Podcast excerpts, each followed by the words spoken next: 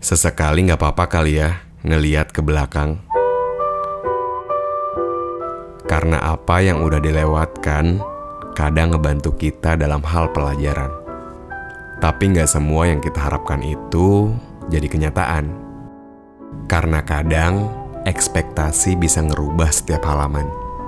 Dan tentunya menyakitkan. Contohnya, melepaskan.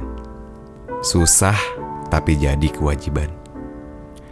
Kepala kita boleh sekeras batu, tapi kadang apa yang sudah dituliskan nggak dapat kita hindarkan.